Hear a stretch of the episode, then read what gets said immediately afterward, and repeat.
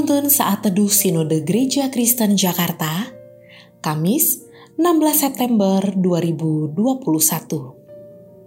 Judul Renungan, Kabar Baik untuk yang Terhilang.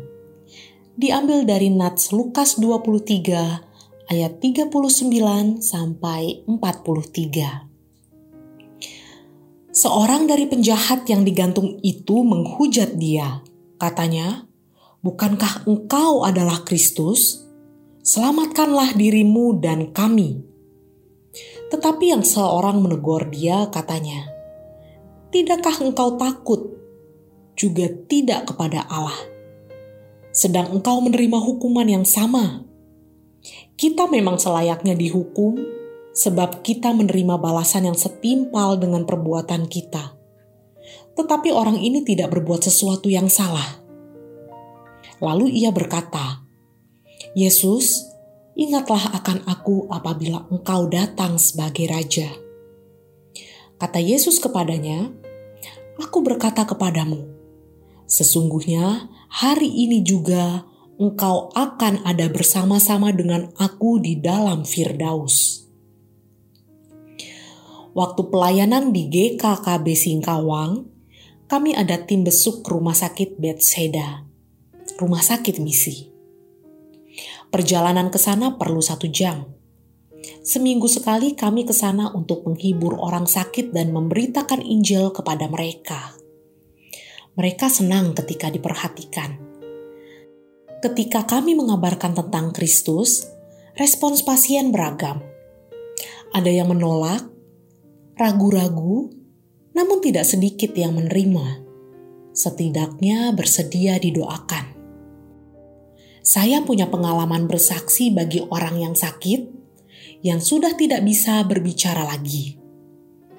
Ketika saya kunjungi, saya bicara dekat telinganya. Saya pegang tangannya dan bertanya, "Apa dia bisa mengerti apa yang saya katakan?" Jika mengerti, tolong jabat erat tangan saya. Ia jabat erat. Mengertilah saya bahwa ia masih sadar saya pakai kesempatan yang ada untuk mengabarkan Injil Kristus kepadanya. Kemudian saya menuntun dia untuk menerima Yesus untuk keselamatan jiwanya.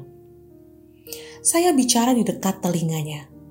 Jika ia mau terima Yesus, silakan jabat tangan saya erat. Ternyata ia jabat tangan saya sangat erat. Puji Tuhan, di saat akhir hidupnya, ia masih ada kesempatan untuk terima Yesus sebagai Juru Selamat. Waktu Tuhan Yesus disalibkan, di kiri kanan Tuhan Yesus ada dua penyamun yang ikut disalibkan. Mulanya mereka mengolok-olok Yesus.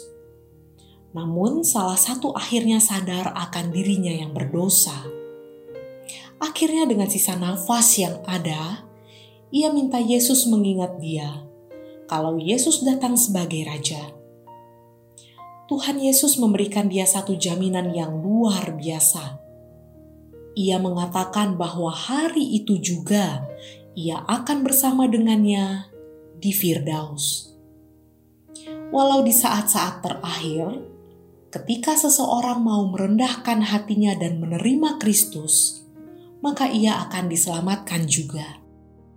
Karena itu, kita tidak boleh berhenti mengabarkan Kristus. Di mana dan kapan saja ada kesempatan, kita harus menyaksikan Kristus bagi mereka yang belum mengenalnya.